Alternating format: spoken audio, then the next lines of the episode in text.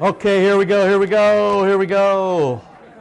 You thought we rearranged the chairs because Carol Tony's is having a big shindig, didn't you? But no, we rearranged them so you could get a better glimpse at the Ferrers married 29 years today. Congratulations.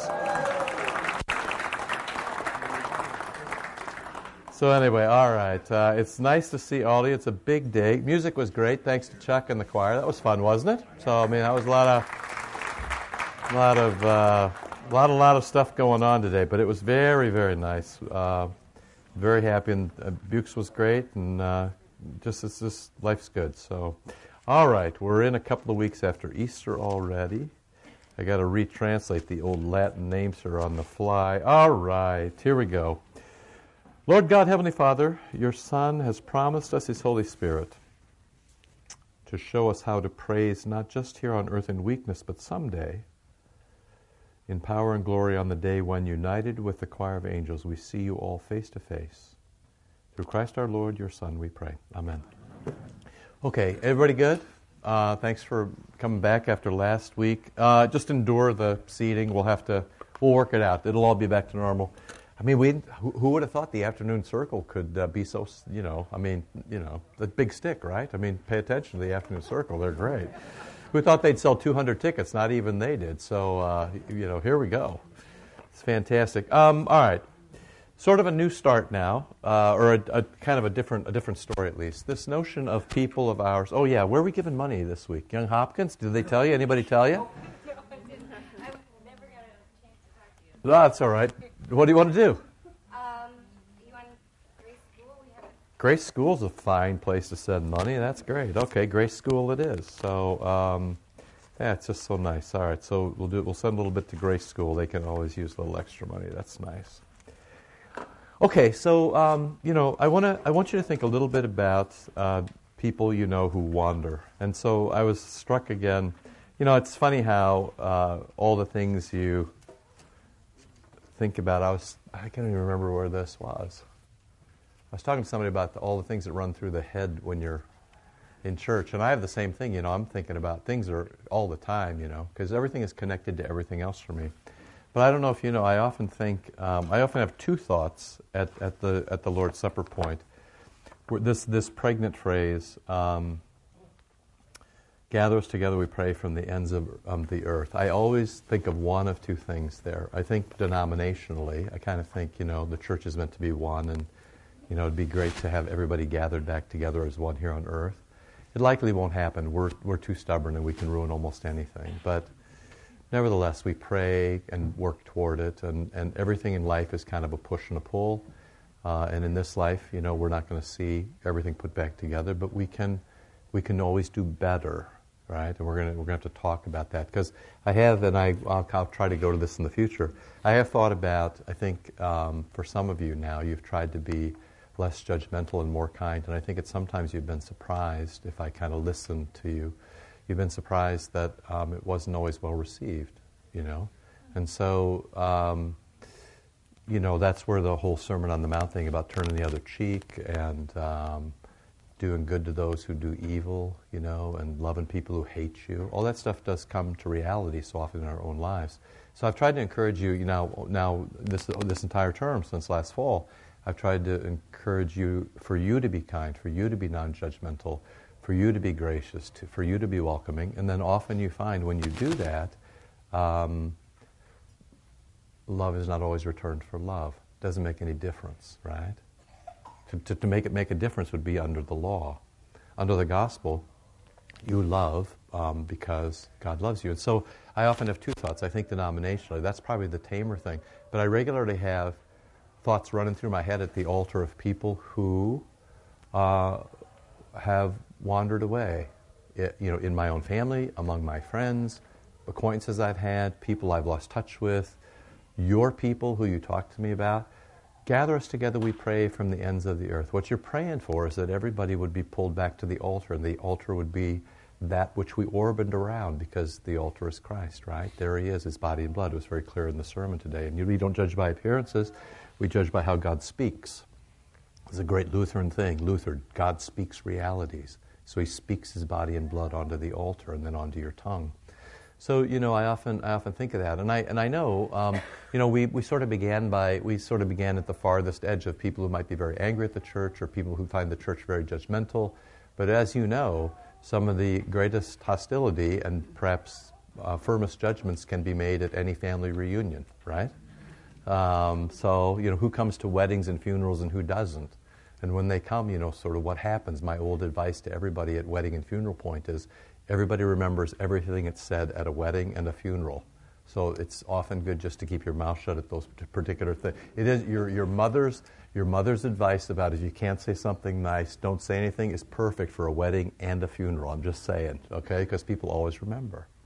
And then you had this um, brilliant little thing uh, from Catherine of Siena, you know, and this is just this is just really great stuff. It's this opening margin cut. The good gentle Jesus love, big L, so his name is love, you know, dies of thirst and hunger for our salvation. So, I mean, here's the thing he loves, he loves us to the point that it kills them. I mean, it's quite remarkable stuff. It's not sort of, this is how Jesus cares for wanderers.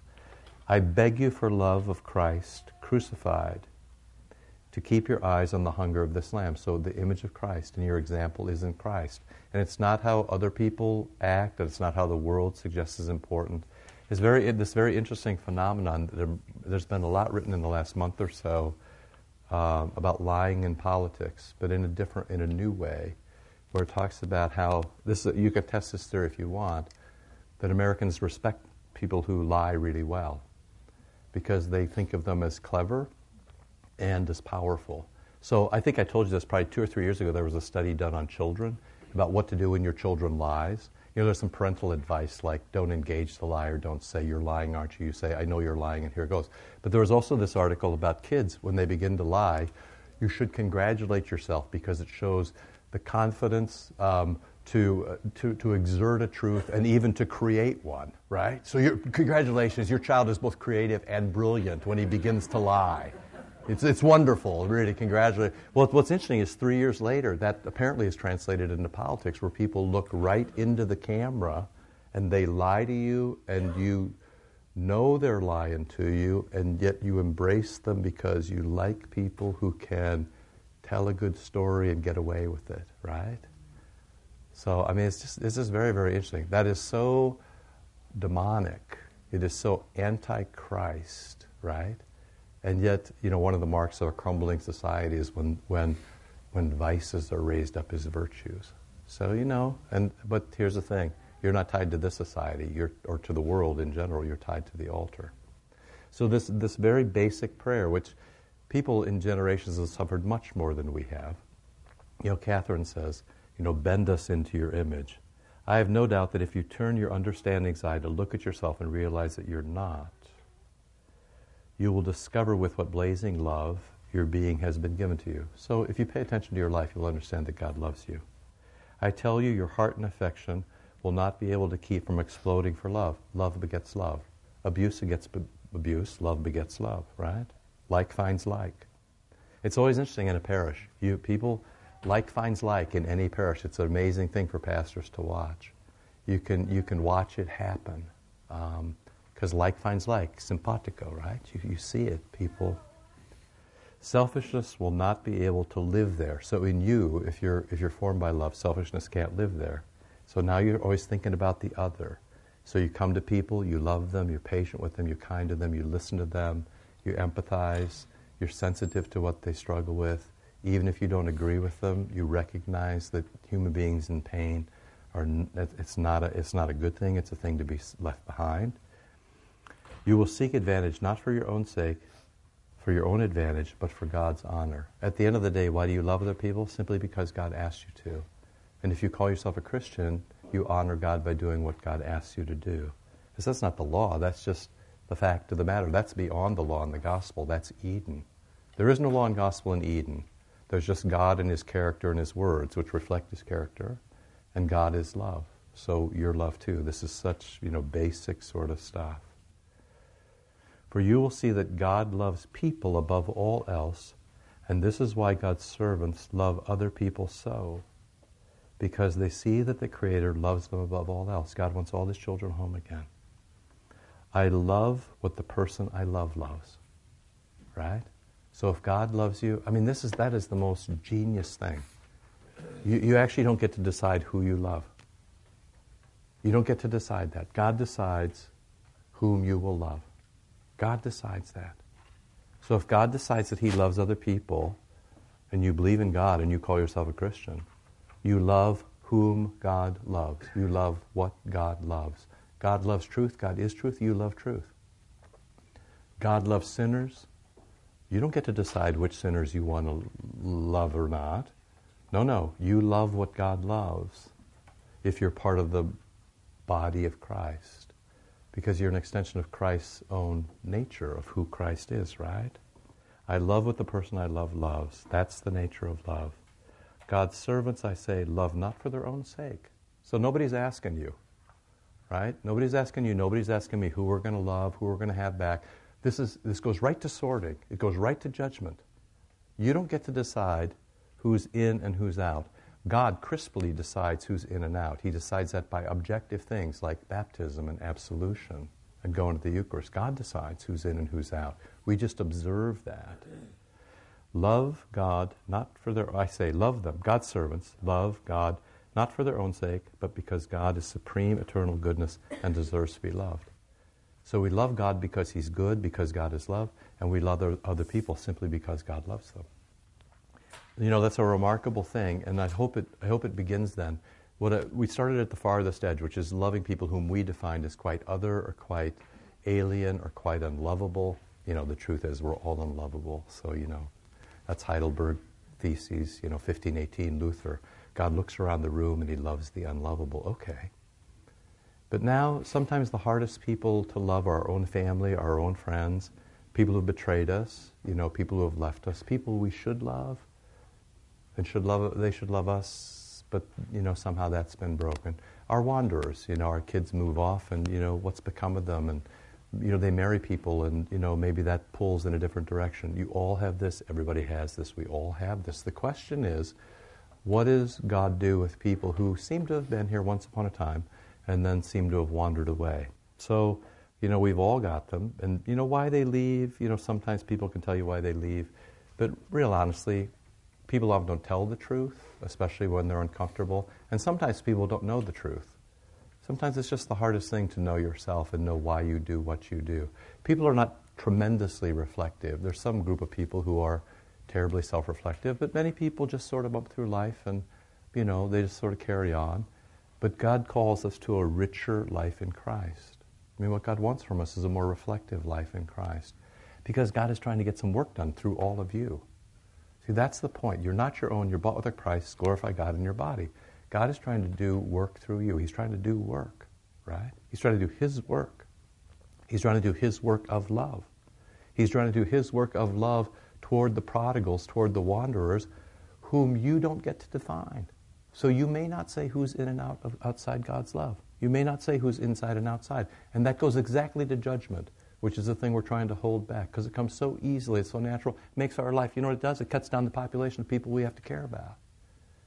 Right? Until you realize that them is us. Right? We're all sinners. You know, all have sinned and fall short of the glory of God.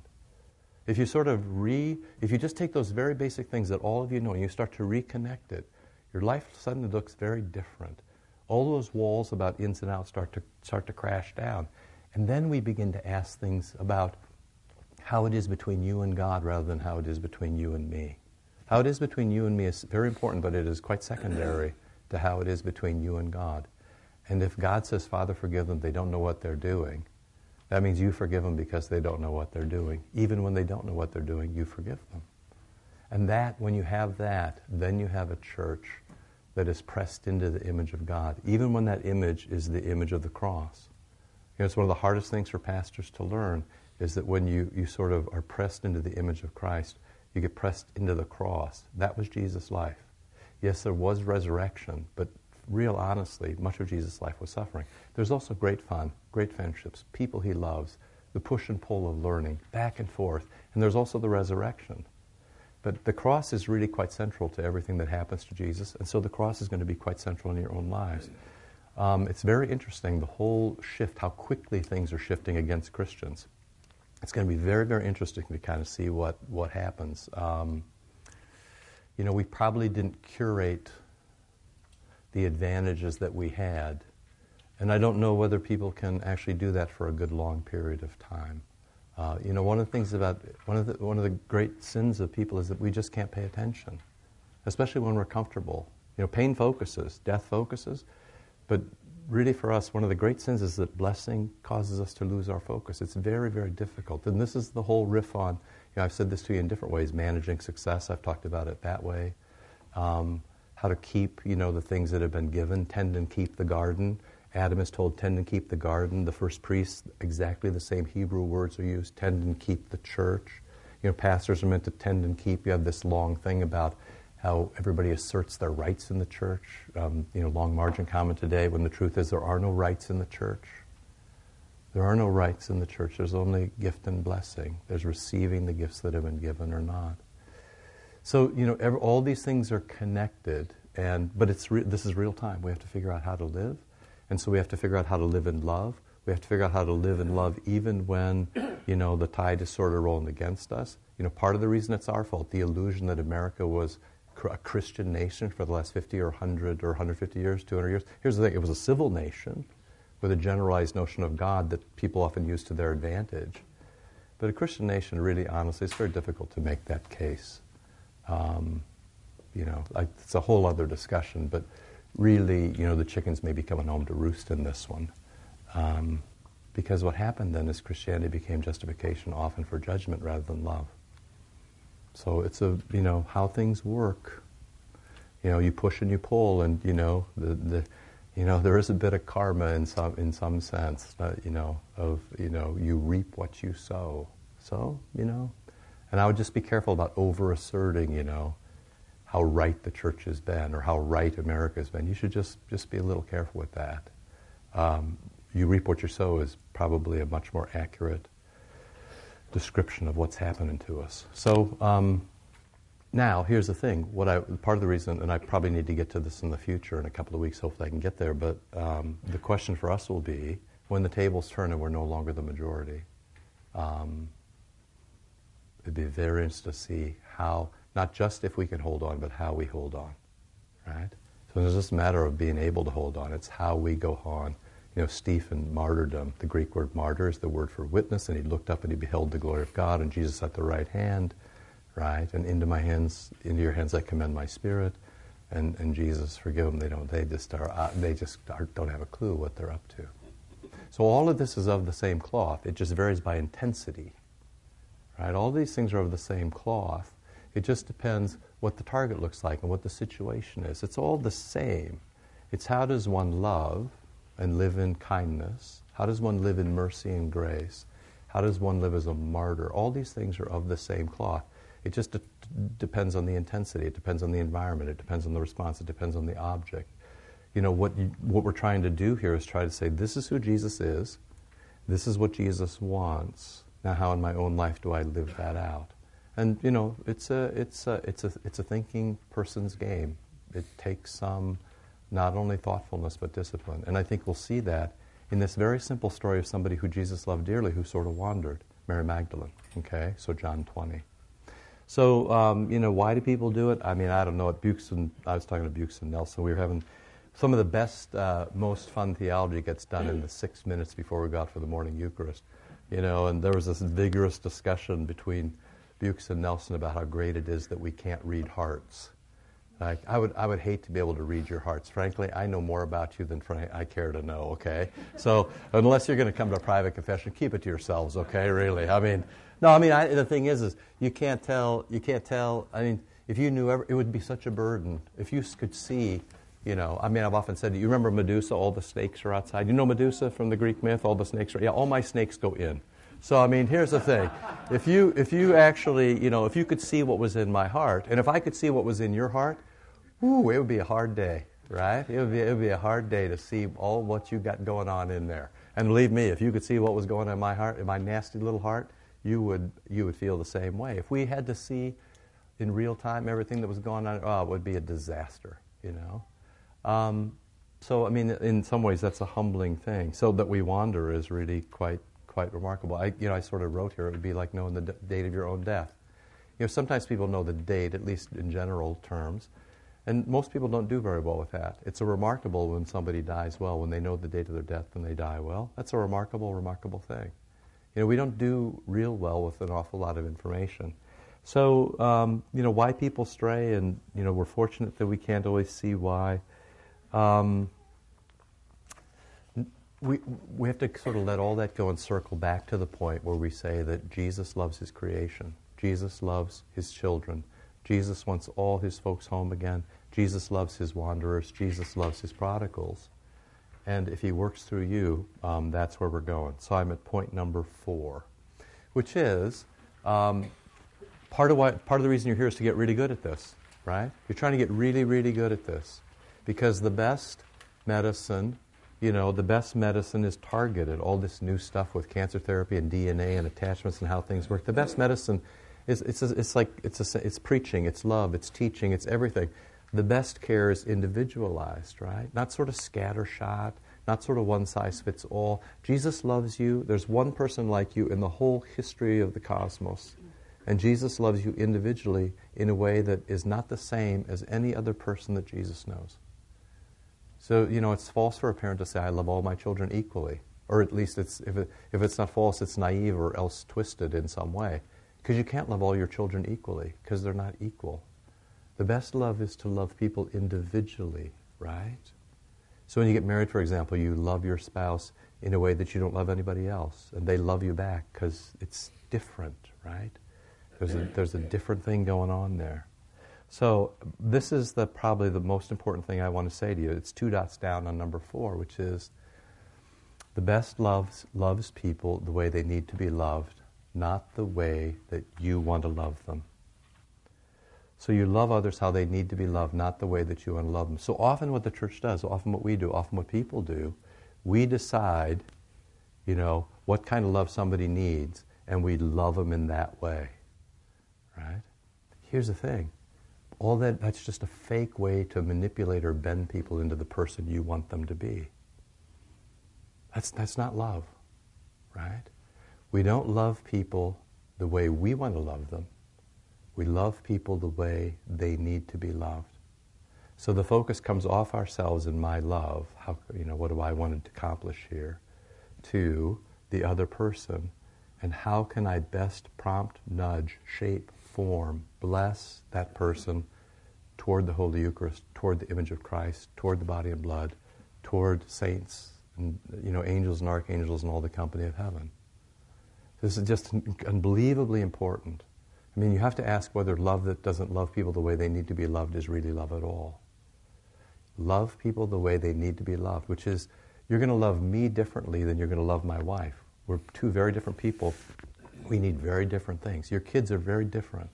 You love your kids individually, uniquely, the way they need to be loved. Some people need a little more press. Other people, if you touch them, you'll break them, right?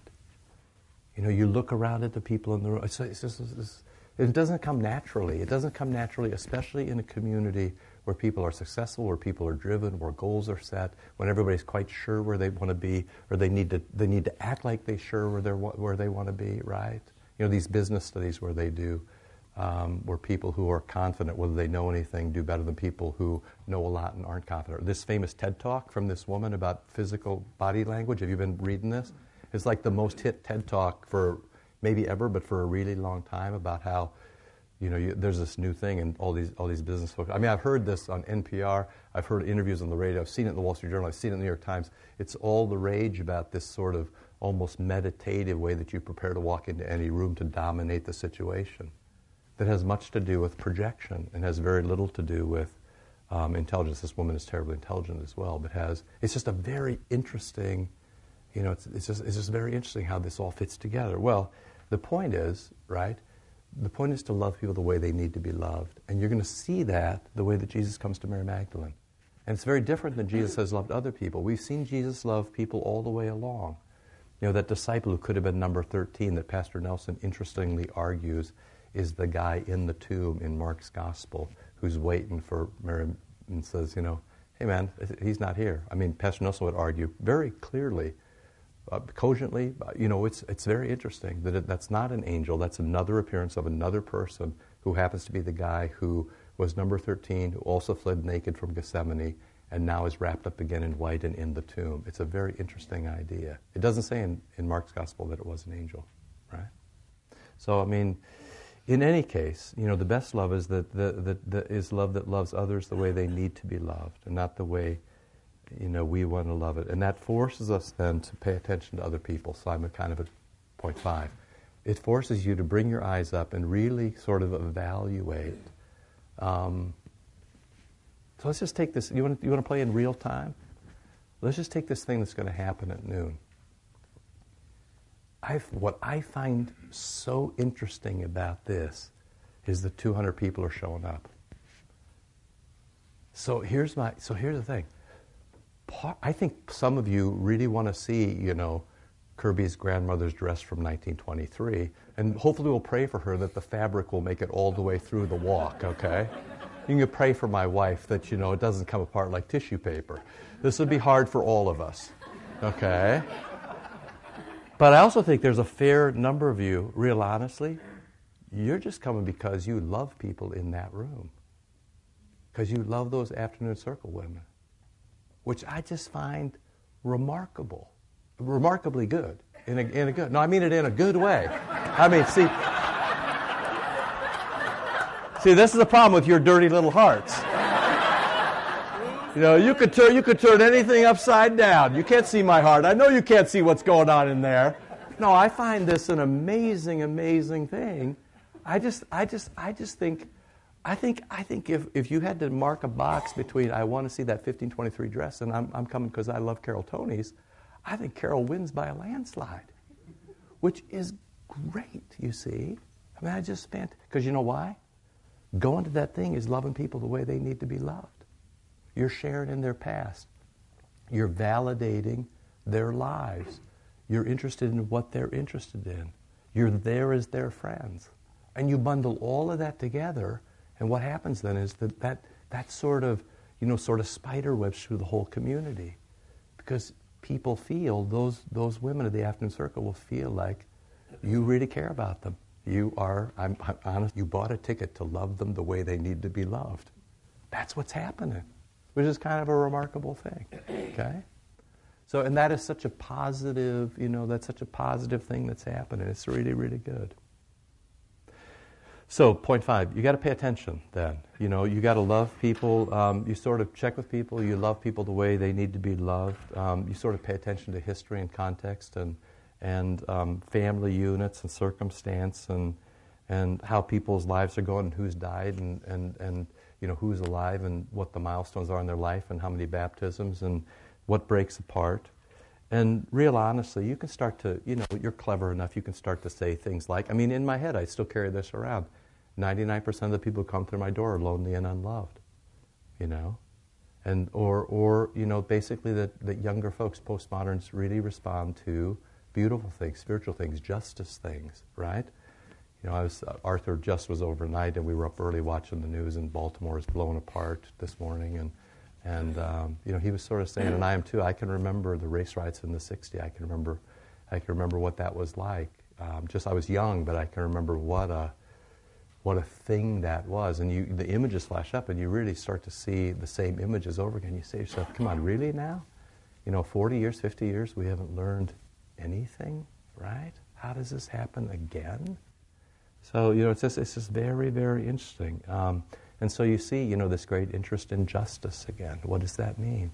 But justice without mercy is going to be a difficult thing, man. You, you, you be careful if you want justice because, I mean, pure justice on everybody for everything. It's a dangerous, dangerous proposition. Because when people get in charge, when shifts happen, man, people can be brutal under the guise of justice. So just, just be, you know, be careful. And the church has always been able to temper this in the post-Constantinian years when the church has had some say. But if the church goes away as having a say in the public square, who's going to say that mercy is important? It's really startling. You probably saw this week, you know, this thing about, um, there's been this huge debate about, you know, working on DNA, and have you been following this? Corrections in the womb and all that, and then suddenly, suddenly this paper gets published from China that they've done it a hundred times already. At MIT and Harvard and Stanford, the doctors are all saying, "Hey, we don't, don't know what to do here." And there's a couple of different ways to do this. You should be extraordinarily careful when you start playing with somebody's DNA because you don't know how it's going to be passed along and subsequent. You know, and then this paper gets the Chinese have done it a hundred times already. You know, the the whole notion of we were riding home in the car yesterday and Kirby was kind of scrolling through Facebook stuff, and there was an article by a person who said, Why I'm not pro choice, I'm pro abortion. That's extraordinarily dangerous because, of course, you know, the conversation shifts from no care at all for the little, the least, the lost, the last, right? I mean, on both ends of the spectrum, the most defenseless person, um, you know, the very, very old, but the unborn, they are the most defenseless. And we've just lost sight of that. Uh, we, just, we just lost sight of that at both ends of the equation. So, you know, there's so much that needs to be done. And it's, it's, like, it's like we're building the plane as we're flying, right? Because, cause, because there's so much that has to happen, right? You know, somebody has to be a voice for justice and mercy. Things have to be beautiful. You need the respite of the Eucharist. Things have to carry on. We have to love everybody. We need to turn the other cheek. Yet we need to be protective of other people. To be a Christian means there's so many balls in the air. There's so much going on, right? And if you aren't crystal clear in your head about what has to happen as you walk out the door today, you will end up being as bitter and angry and vengeful as everybody else in the world. And then what's the point, right? So the first exercise in that is to put your eyes up and to really pay attention to other people. And I've sort of cast that for you in this very simple formula of being present, being kind, listening, asking a question, and telling a story. What's interesting is that in John 20, that's exactly what Jesus does to Mary Magdalene when he's resurrected from the dead. She's in total despair. She's completely broken.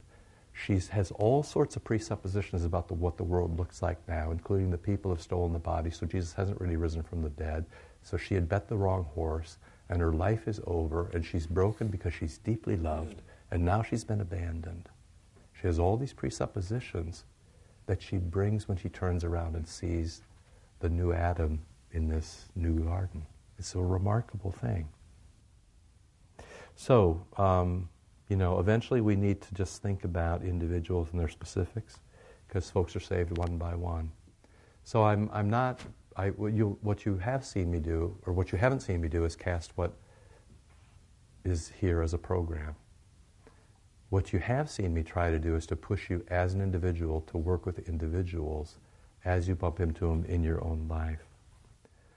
So, with all that, let's read John 20 and then puzzle over this, and we will come back to this next week, okay? So, this very interesting, this very, very interesting um, story of Mary Magdalene. She's a remarkable woman. I mean, we hear somewhere else that Jesus cast seven demons out of her. It's just a, I mean, for somebody to have seven demons, this kind of complete number, you know, seven is a big number, seven days in the week. It's the, before the resurrection, seven is the complete number. On, after, after resurrection, eight becomes the complete number. But to say she had seven demons is just to say, like, you wouldn't want to bump into her in an alley on a dark night, okay? I mean, you just, there's just a lot going on here. The first day of the week, Mary Magdalene came to the tomb early while it was still dark. This is John 20, verse 1. And she saw that the stone had been taken away from the tomb. Okay, so you have this image of she comes, it's dark. You can imagine how spooky this is. This is walking in the graveyard in the dark. Right? This is, you know, this is stuff of zombie television. Now, the first day of the week, Mary Magdalene came to the tomb well, early. It was early, it was still dark and she saw that the stone had been taken away from the tomb. So she ran, she went to Simon Peter and to the other disciple, often thought to be John, the one whom Jesus loved. So you get the same notion there that was the one whom Jesus loved. You remember at the Eucharist, the Last Supper, he turns, you know, to the one whom Jesus loved, thought to be John. So Peter, usually Peter and John, said to them, now uh, watch the presuppositions already. She already knows, all she knows for fact is it's dark, spooky, and the stone is rolled away. That's, that's the only fact that she has, right? Now, here's the story. And so often we do this too. We make up the story according to our presuppositions. So we make assumptions about people, We make assumptions about, you know, um, institutions. We make also we make assumptions about life. This is how how the world works, and we construct a story. We construct a story because we live by stories, right? We react to what the story is. So, what's the story? Wishbone. I'm dating myself. Yes? You remember Wishbone. Good for you. Later, we'll talk about, um, I don't know. Well, never mind. Okay, so she ran. Simon Peter and the other disciple, the one whom Jesus loved, she said to him, They've taken the Lord out of the tomb. So the presupposition is there's evil people about and that Jesus is still dead, right? They've taken the Lord out of the tomb. We don't know where they've laid him. Peter then came out with the other disciple. They went toward the tomb. They both ran. The other disciple outran Peter and reached the tomb first. And stooping in to look, he saw the linen cloths lying there but did not go in. So let's say it's John. John gets there first. He's faster. He looks inside. But man, he's not going in by himself. Right? This is the old thing of when you're in the woods, you don't have to be faster than the bear. You just have to be faster than the guy that you're with. Right?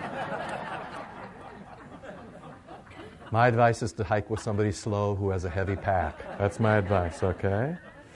Stooping to look in, he saw the linen cloths lying there, but he didn't go in. Then Simon Peter came, following him, and Peter, you know, always the bold one, and went into the tomb. He saw the linen cloths lying, Shroud of Turin, just went on display. And I make no guarantees, I just observe the history, your own presuppositions, do with them what you will. And the napkin which had been on his head so these are the two altar cloths, right? So when you look at the altar today, you have the long cloth that was lying there, the shroud of kind of cloth that goes up the front and down the back.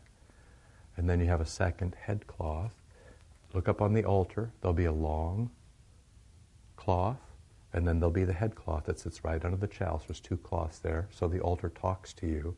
This is the body and blood of Jesus, the same body and blood that was on the cross, the same body and blood that was wounded, same body and blood that rose from the dead, okay? So he looks inside. He sees the linen cloth lying, and the napkin which had been on his head. So the second cloth not lying with the linen, but rolled up and placed by itself, which then runs against the notion that somebody robbed the tomb, because no robber sort of folds up the cloths before he leaves, right? So Jesus, a good boy, cleaned up his room before he left. Then the other disciple, who hmm. reached the tomb first, also went in. They saw, he saw and he believed. But it's like he saw and he believed what exactly? Right? For as yet they did not know the scripture that he must rise from the dead. So now that now it's like he saw and he believed that he was gone, that he was stolen, that he wasn't stolen, that he might have been risen from the dead, that the Messiah would. Then the disciples went back to their homes. So okay, the boys are out of the picture. The women are apparently more insightful, but Mary stood weeping outside the tomb. Right? Hey, people are different. Some people run here and there. You know, some people have to see it. Some people have to go back home and you know have have a scotch and a cigarette. Some people need to cry. You know, some people, some people, right? People are different. Everybody's individual, which means they need to be loved individually. But Mary stood weeping outside the tomb, and as she wept, she stooped in to look into the tomb. And now, hey, this is weird. She saw two angels, which apparently weren't there before. There were two pieces of cloth. Now there are two angels in white, sitting where the body of Jesus had lain, one at the head, one at the feet. They said to her, Hey, why are you crying? Wait, I mean, what's, what are the tears all about? Now, uh, even this, and I didn't do this, but like, here's the thing they're present, they're kind, they observe, they ask a question. And they don't actually say to her, Hey, big doof, didn't you know Jesus was going to rose from the dead just like he told you? It's like, you see the engagement there? Angels are really smart. It's why you don't mess with angels. It's why you don't mess with demons, broken angels, right? Angels are another intellectual, another at another intellectual capacity. It's why this is why exorcists don't talk to demons, because you'll always get outsmarted. It's why you don't mess with with the temptation, because at the end it'll possess you, right? It's why you pray that your guardian angel doesn't take a day off, because you need that. Okay. So they ask a question: Why are you weeping? she says to them, Look, she's drawn out, because they've taken away my Lord, and I don't know where they've laid him. Saying this, she turned around and saw Jesus standing. This is, I just find this incredible because here's the thing your resurrected body, if I don't happen to like say hi to you my first day in heaven, don't take it personally. It's just that you look so good, shite. I didn't recognize you, man. I mean, you'll probably be toward a dartball board, like all home running, okay? And I'm like, we never had anybody like that at St. John dartball team. But when it got to heaven, it'd be interesting. I guess my advice to you guys would be bat first. So, um, all right. Turned around, saw Jesus standing. She didn't know it was Jesus. Jesus says to her, now he asks a question too. Hey, why are you crying? What are you looking for? Which I would tell you, that is a fantastic question for almost anybody you know. Why are you crying and what do you want? What is it that you really need or how do you need to be loved? Isn't that remarkable? Jesus knows why she's crying and Jesus knows what she needs. But he doesn't violate her in any way. She has to get up to speed. The people you're talking to, the people you need to love, they need to get up to speed, right? You need to get up to speed. So do I, by the way. Because I can see a little bit of your tired old heart, okay? Just a little bit. Woman, why are you weeping? What do you seek? Supposing him to be the gardener, which is always so interesting because you get Adam and new Adam injected here into the text. Supposing him to be the gardener, she said to him, Hey, if you carried him away, tell me where you laid him and I'll take him away. She's a fixer. That's nice. I can respect that. Jesus said to her, This is so great, man. Mary. And I'm going to argue next week that she, he tells a story in one word. I mean, you, I mean, you think about Diego over there with his Mary. So it's like, took him three words. He's like, I love you. And the rest is history, is it not? Yes, it is. so, I mean, you could tell a story in just a very few words, can you not? I mean, you can. Well, I'm going to argue next week that Jesus tells a story in a single word.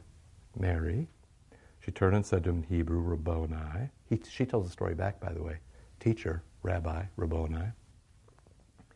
Jesus said to her, Hey, don't hold on. I got work to do. Don't hold on and not yet send to the Father, but go to my brothers and say, You know, the guys who couldn't stay around and cry, the guys who had to go home and have a scotch and a cigarette. They got ESPN on, but they're not really watching because they're thinking about something else. That's all in extra text at the bottom of the Greek. I am ascending to my Father and your Father, to my God and your God. Come on, they weren't that different than you are, okay? They're just like you and all the people that you know, which is partly what makes this so fun. Mary Magdalene went and told the disciples, I've seen the Lord. And they said she was crazy. And then she told, that's, and she told them uh, he'd said these things to her. Hey, she told them that he'd told her a story right? So look, you have the same thing we've been talking about. You come to people, you're patient with them, you kind of size things up, you stay with them a while, you ask a question, you tell them a story, and then I'll just say this and we'll be done, which is, and then you all relax because the, the Holy Spirit has already got the third article of Luther's Small Catechism covered. He frankly, apparently, doesn't need any of your help to like close the sale. He's very, very good at that. Okay, take this home. We'll play next week. Lord, remember us in your kingdom and teach us to pray. Our Father, who art in heaven, hallowed be thy name. Thy kingdom come, thy will be done, on earth as it is in heaven. Give us this day our daily bread, and forgive us our trespasses, as we forgive those who trespass against us. And lead us not into temptation, but deliver us from evil. Thine is the kingdom, and the power, and the glory, forever and ever. Amen. Okay, thanks. See ya.